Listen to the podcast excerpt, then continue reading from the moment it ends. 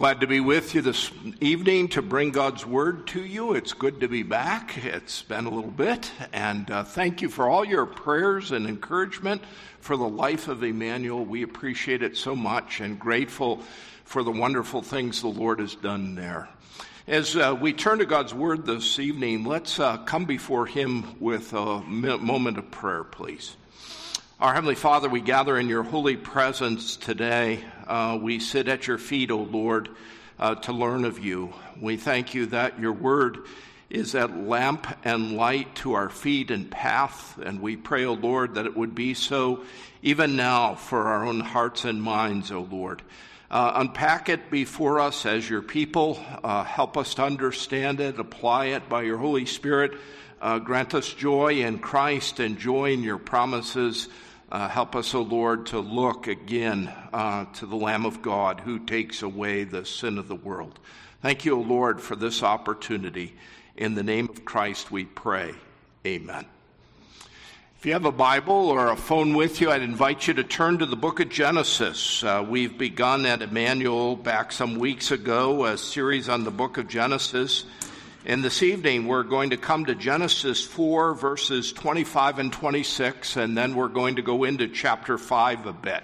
I won't read the whole of chapter 5 um, because our focus won't be there, but you'll notice this genealogy of the people of God that goes through from Adam to Seth and then on uh, there from that point on. Just one way of encouragement, one thing by the way of encouragement here, you might think Elder Dan is old. Uh, but if you read this genealogy, uh, he is in the family of Methuselah uh, and uh, he's not so old after all.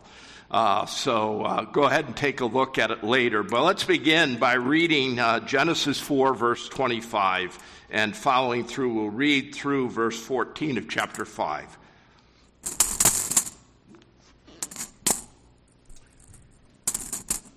And Adam knew his wife again, and she bore a son and called his name Seth. For she said, God has appointed for me another offspring instead of Abel, for Cain killed him. To Seth also a son was born, and he called his name Enosh. At that time, people began to call on the name of the Lord. This is a book of the generations of Adam when God created man. He made him in the likeness of God, male and female, he created them.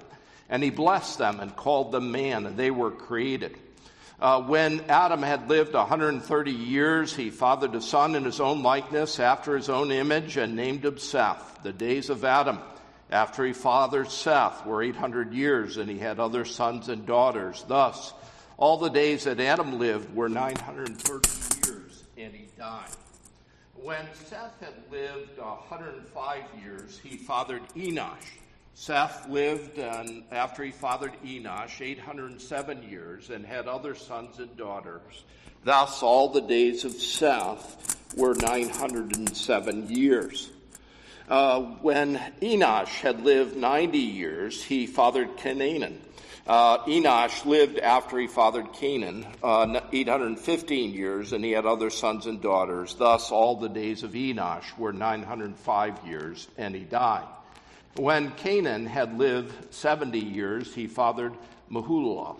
Uh, Kenan lived another, uh, after he fathered Mahalalel, on 840 years, and he had other sons and daughters. Thus, all the days of Kenan were 910 years, and he died. As you look at our world around us, there are lots of reasons to be dismayed. Uh, nations come and nations fall. Uh, it seems very depressing. As you look at the life of the Church of Jesus Christ, sometimes you find it to be the same. Uh, you can think of uh, times during church history which that seemed to be the case. For instance, in the late Middle Ages and just prior to the Reformation, there were pockets of believers throughout the world, but uh, as a whole, the main church was corrupted both doctrinally and in terms of godliness. Do you happen to know that near the time of the American Revolution, that about 6% of Americans were church members? Only 6%. Uh, during those days, there were some terrible things that happened. Uh, they had a public burning of a Bible in demonstration, and then there was a mock communion service that was held in our very own country. We can get depressed. We can get very cynical. We can get pessimistic if we only focus on the human condition. Uh, if you look and imagine uh, what it was like for Adam and Eve to raise two sons and then to have one of those sons take out the other son, Cain killing Abel, and then Cain's life being such a mess after that, everything would seem to be all lost. Humanly speaking, that is often the case if you look at it only that way. Uh, when our eyes are merely focused on the here and now, what we see happening before our eyes, we've often forgotten a look of greater importance. That look is to live not by sight merely, but by faith. Uh, we need to look up to the Lord, the capable and uh, gracious God. The story of redemption is a powerful one. Even though there are different human actors in it all, the, what is supreme and what stands central is the Lord is a great actor along the way. It's easy to bypass the promises of God, to not consider them important, and so we don't see them as our weekly and daily food. One of the reasons we come regularly to worship is that we might have the weekly promises of God to feed upon so that we can navigate our lives properly in Lord's world. Well, God made a, a promise here, a promise right after the fall and curse of sin. If you look in your Bibles over in Genesis 3:15, in the midst of God cursing the man, the woman, the ground, and uh, as well the serpent, we have this promise given to the to Adam and Eve. I will put enmity between you and the woman, and between your offspring and her offspring he shall bruise your head, and you shall bruise his heel. Imagine in the midst of uh, what is often just bad news, it seems, comes this good news what God will promise the devil and what God would promise to Adam and Eve that he himself would act, that God would not sit on the sidelines in human history, but that our Lord himself would enter the fight and uh, lead the charge. Perhaps you remember a little bit in World War II as the United States uh, sat on the sidelines for a period of time. And then finally, when Pearl Harbor was bo- uh, bombed, it entered the fight uh, at that time. But imagine for a moment this possibility. If God had sat on the sidelines in his world, into this world of rebellion and sin and conflict and depravity, we would be without salvation. But God entered the fight. He did quickly and powerfully. He said that he would act. Back there in Genesis 3:15, we have some important words. He says, "I will put enmity between you and the woman." Those four important words, "I will put enmity." Perhaps if you like to listen to sermons, you've listened to one of those historic sermons, and there's a number of them, but one of them was done by Martyn Lloyd-Jones and it was in Ephesians chapter 2 on two words. Uh, it starts out, You were dead in your sins and trespasses, and then it transitions after a while, but God. But God, who is rich in mercy, made you alive with Christ Je- or Jesus Christ. It was those two words, but God, that made one of Martyn Lloyd-Jones's famous sermons. But you could say as well, here is a famous sermon where God Himself speaks and says, I will take up arms, I will put enmity. He promises to start trouble in this world, good kind of trouble. And we are comforted greatly by the fact that God has entered the conflict and He's sovereign and superior over all other forces, and it ensures the ultimate victory. We might not see what he is doing, but we are assured of it in Genesis 3:15 that he will create a cosmic warfare that will culminate in the seed of the woman namely Jesus who will come.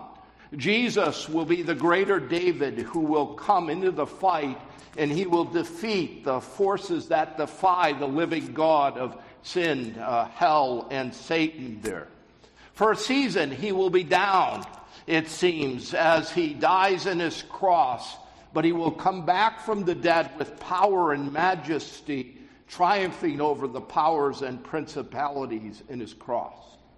And we know well that the Bible has a long history uh, leading up to God's ace Jesus. Uh, the history of the world would ultimately culminate and around, go around uh, God's ace, the Lord Jesus. But not only would there be the champion seed that would come, but there would be a seed building enterprise throughout the history of the world. Um, and the Lamb would have his followers who would follow after him. Take yourself back.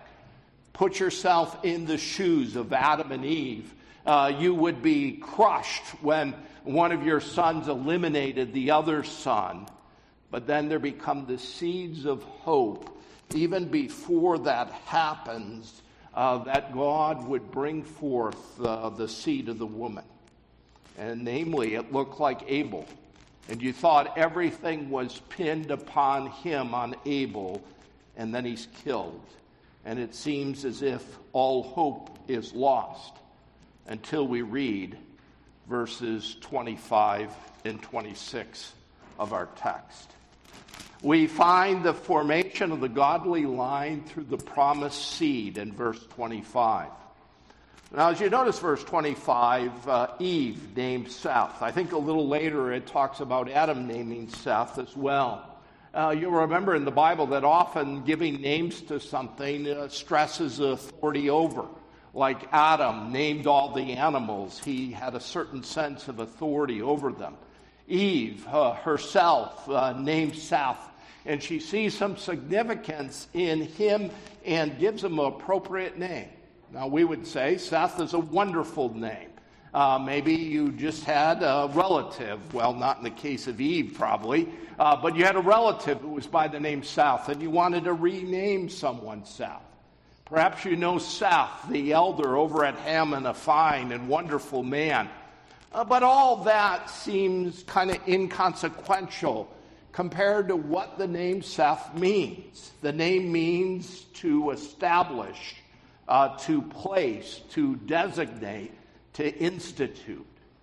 Now it seems like, okay, that's, that's well and good. But if you go back into Genesis 3:15, that word is used in a different form. I will put or set enmity between these two seeds and between their champions. So Seth is really God entering the world into hostility against Satan, against sin and hell, as he's bringing forth the promised seed. And this is a wonderful, wonderful uh, event that happens here. Now, there's another interesting word in the uh, ESV. You'll annoy, uh, find in verse 25 it talks about another offspring instead of Abel. Uh, offspring's a fine translation. The ESV uses it, but sometimes it obscures the connections that are there in the Bible. Where do you see that offspring word earlier? Well, again, in our key verse, Genesis 3:15. I will put enmity between you and the woman, and between your offspring and her offspring. Well, more literally, the word is seed. And as you go with the word seed, it's one of those collective words. It's like uh, the word deer. Uh, my sister, I remember one time said, Look at all the deers.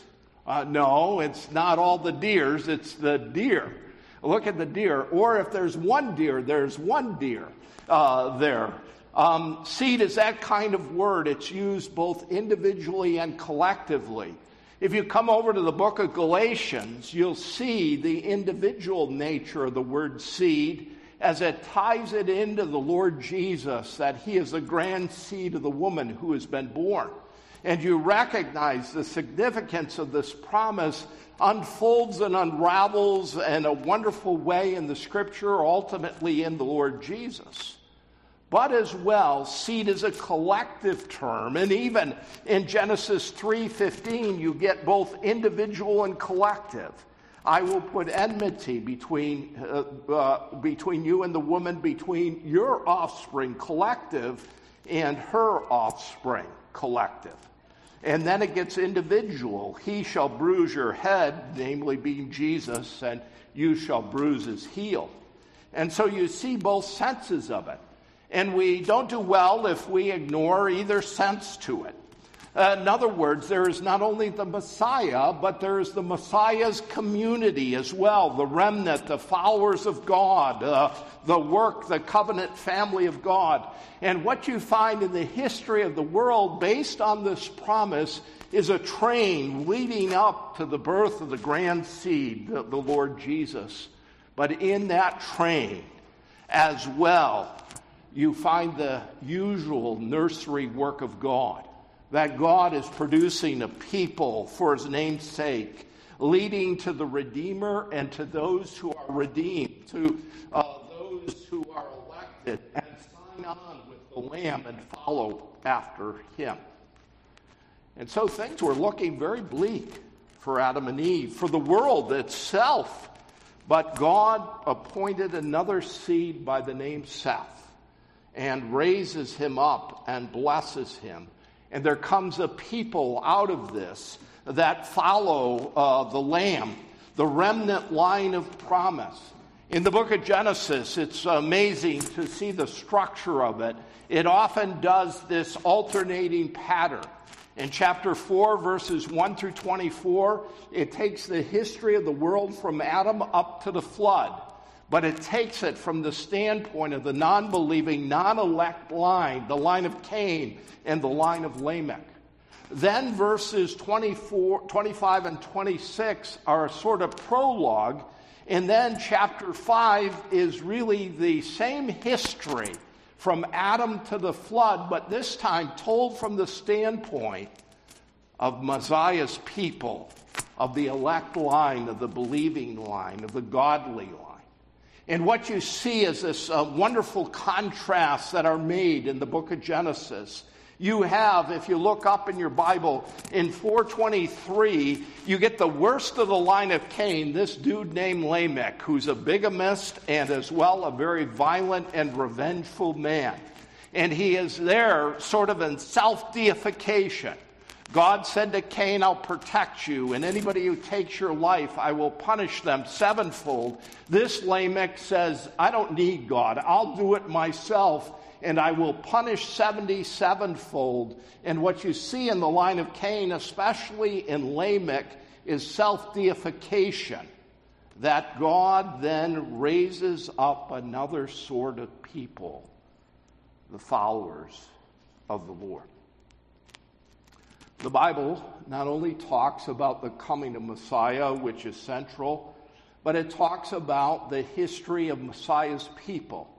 If you read only in terms of the coming of Messiah, you missed a good share of the Bible. If you read only in terms of the Messiah's people, you've missed what is central to the Bible. But as you read the book of Genesis, don't you note that chapters 37 through 50, I believe, are mainly about Joseph and the Messiah's people. But you would expect if the Bible was merely about Messiah, that it would be Judah's line that would be central to 37 through 50. Uh, but instead, Joseph's line and Joseph's work is done because it would preserve the people of God and then it would lead to the one who would come from Judah. And so both aspects are important. So, as we look at this, what do we learn and grab from this a little bit? Do you notice how the Bible is closely tied and the work of God is closely tied to the family, to the covenant family? Sometimes we look at things merely as individuals. American uh, individualism is pretty prominent, not only in America, but in the church of Jesus in America. But the very fact that what is stressed here is Adam was the father of Seth, Seth was the father of Enosh, Enosh was the father of Kenan, and it goes on, and goes on like that to show that God doesn't just work with one individual, but he works with the covenant community. And we should revel in God's faithfulness, his steadfast love, as we read from Psalm 103 to those who fear him from everlasting to everlasting. I don't know if you know this, but um, I don't know a lot of my family history. Uh, but on my dad's side of the family, I know that there are probably five or six generations of believers, uh, one right after another, into things. Someday I'm going to retire. You think I should have done that years ago. Uh, but someday I will retire, and one of my jobs, I think, if I have the time and the wherewithal, is to end up studying my genealogy. Not so much to find out where in the Netherlands and Friesland my people came from, that I'm from, but to find out how many years and how many generations of the Christian faith are in my family. It's uh, remarkable how many generations of the covenant. And when we look at the world that way, through covenantal eyes, it helps us Sometimes, as parents, we isolate ourselves and think, well, it's only the here and now that's important, and these little rascals are little rascals. Uh, we have uh, no hope in the midst of it.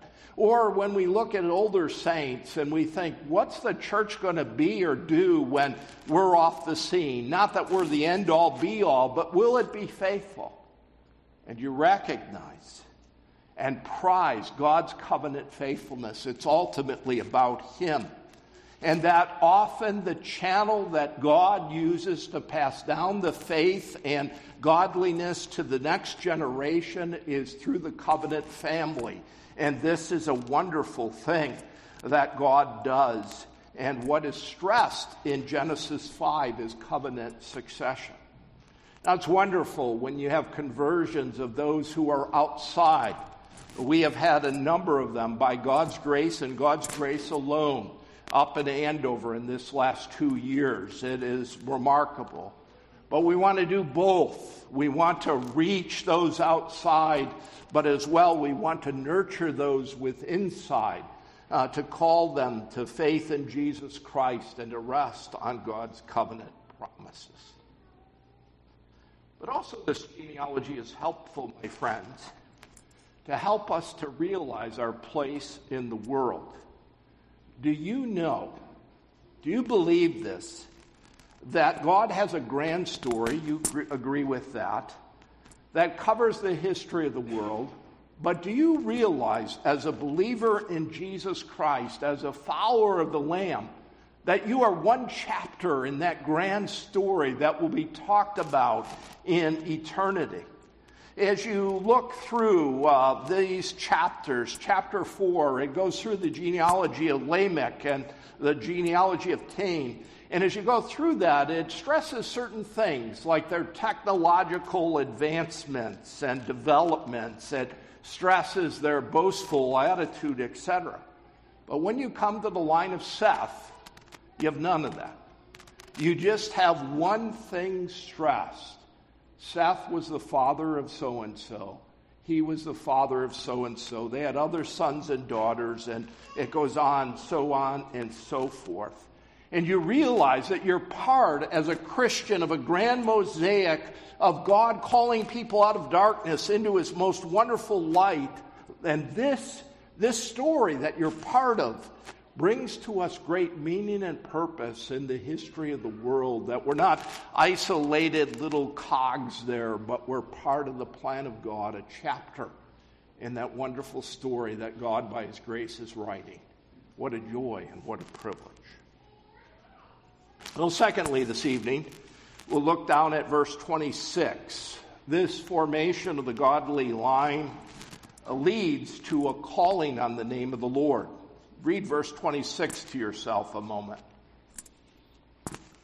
Now, if you read that part where it says at the end of the verse, at that time people began to call on the name of the Lord, you might say, well, okay, well and good. That's good. I'm glad they did.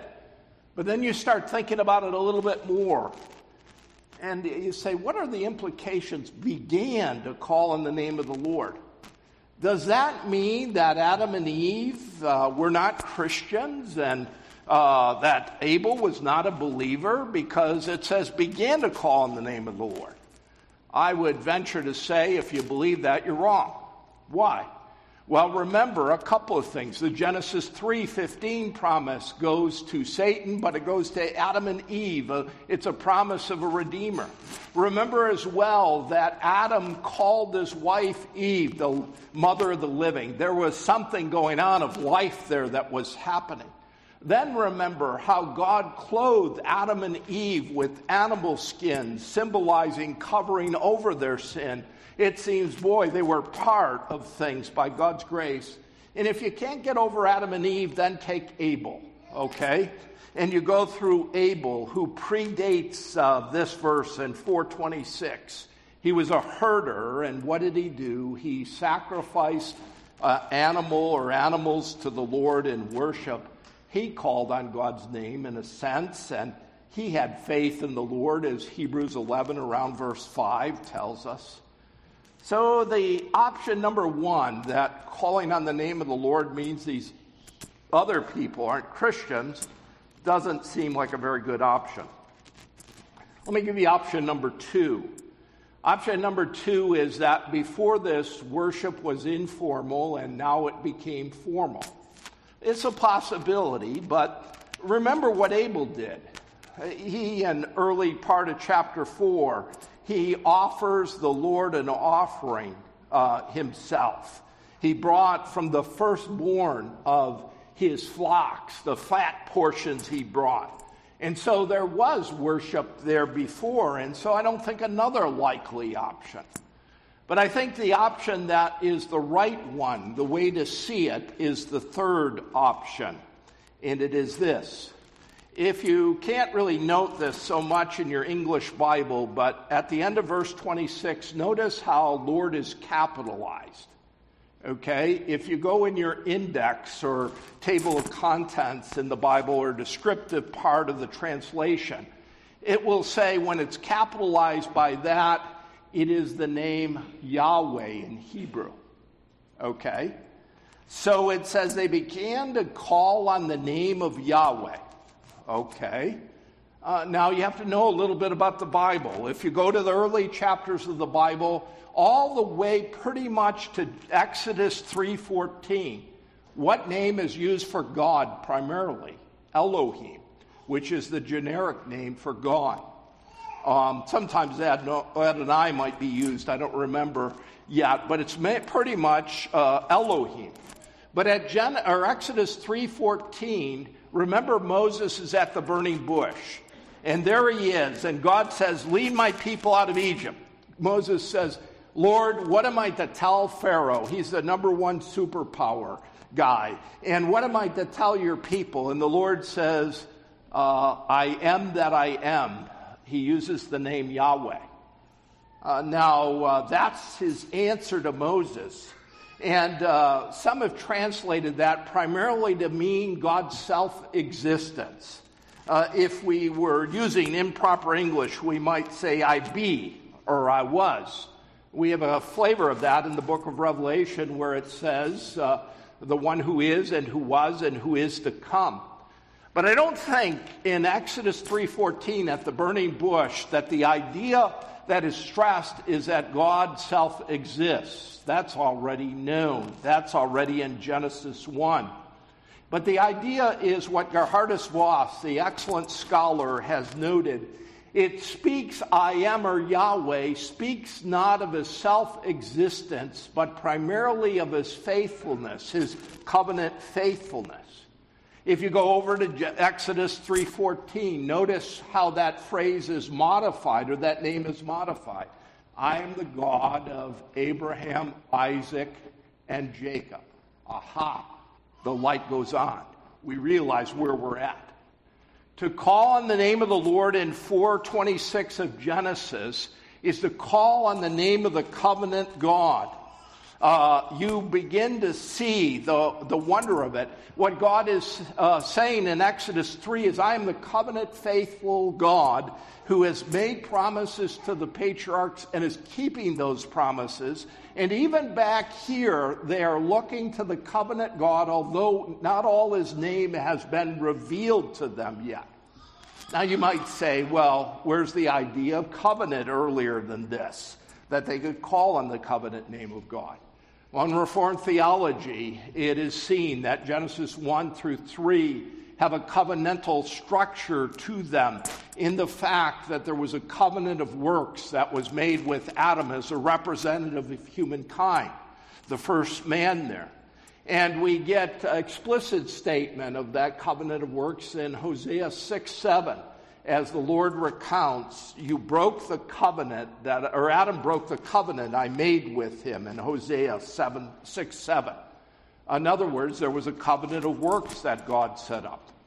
But then thinking theologically as well, where covenant is before, if you go to Genesis 3.15, uh, many Reformed theologians, almost all through the years, have seen this as excuse the word, the seeds of the covenant of grace. The beginning of the promises of God, uh, of a relationship of union and communion and a redemption so that relationship can be uh, started and maintained as well. And so now, when you come over to 426, even though there was a limited knowledge to what the covenants all entailed there, which would be later revealed more fully, they began to call on the name of the Lord. And then notice, as a covenant Lord, Yahweh, then notice the whole of the fifth chapter is covenantal in its uh, flavor. This one begat this one, and this one uh, had this son. And so it's fleshed out here. And so what you find is they were in contrast, these believers, this line of Seth, in contrast to Lamech, who was self exalting and full of self deification and self reliance, these people were relying on the Lord and his covenant promises. They were finding their strength and salvation, their help and promises in the Lord. If we had more time tonight, we would develop it further, but we don't. Just one little quick segue. Does it mean that they began to call in the name of the Lord, or does it mean that the Lord began to call them by his name? Is it one or the other, or is it both? You'll have to come to Andover next week to find out. That's the way we grow the church. We steal sheep from other churches there. In either case, I think it's really both. They were marked by the name that they followed. If you have a Bible and you want to flip there, look over in Isaiah 44, verses 3 through 5. This is one of the classic uh, helpful texts on this whole topic. Uh, some of my thoughts are developed from an Old Testament professor that I had at Westminster in California. Uh, excellent, excellent uh, scholar in that, and I was reading some things by him even recently. Uh, but he pointed out Exodus, or, uh, Isaiah 44, verses 3 and 5. We'll skip verse 4. Let me read it for you there. It says, For I will pour out water on the thirsty ground, or land and streams on the dry ground. I will pour my spirit, notice what it says, upon your offspring. Notice what it says, and my blessing on whom? Your descendants. And then here's what they do, and here's what is done to them in verse 5. This one will say, I am the Lord's Another will call on the name of Jacob, and another will write on his hand the Lord's, the name by which he himself, uh, he will name himself by the name Israel. And so what you have is this wonderful thing of self identification with the name of the Lord. A covenantal confession that when God pours out his Spirit, they will identify themselves as a, uh, belonging to the Lord and belonging to Israel or Jacob, that they are the people under the covenant lordship of Yahweh. And so, what do we learn in short? In short, the Sethites, or those who follow him, acknowledge themselves as the servants of Yahweh and depend on his great redemptive promise to put enmity between the seeds and bring the ultimate seed, Jesus. Isn't that what we do today? We call on the Lord to belong to him and he calls on us to belong to him. We're known by the name Christian, Christ ones. We belong to Jesus. And we lay hold of the Lord in covenantal confession. He is our God. We are His. He is our Lord and our Heavenly Father, and we are under His covenant protection. What a wonderful joy and privilege that is. And it unfolds all the way from Seth to us today. God is building a seed for his namesake. As you go through 4 and 5 of Genesis, there's one line that serves God, the other line serves self. Cain and Lamech are the worst of, of it. One line has the seeds of faith, the other has the eyes of the flesh. Genesis 5 is really a discussion of who are the Lamb's people, the covenant community, the seed of the woman. And what dominates that group is the promises of God. As someone has pointed out, it seems like up to 425 that Satan wins the war between the two seeds.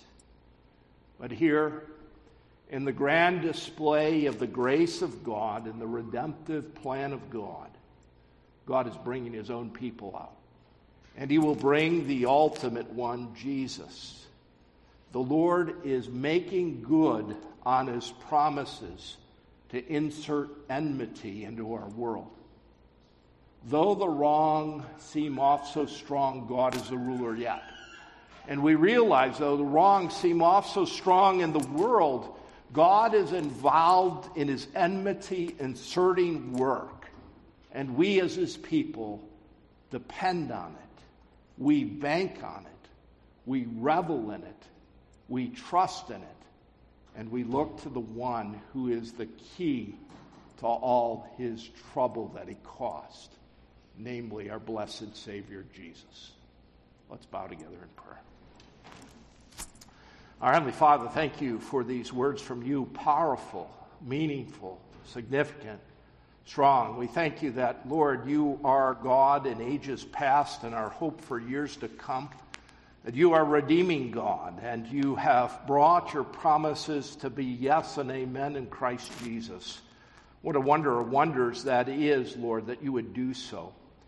And Lord, that you would include us in those who are named as your people that, Lord, you would give us your wonderful covenant, that I would be your God and the God of your seed after you. Help us to claim it, to respond to it, O Lord, uh, to rest and revel in it. And help us, O Lord, to be a missionary people too, uh, calling those outside the covenant community as well to faith in Jesus Christ. Father, thank you for your work here. Continue that mighty work. We pray for your blessing on the session your blessing on Pastor Michael, even as they seek to serve you faithfully. In the name of Jesus, we pray. Amen.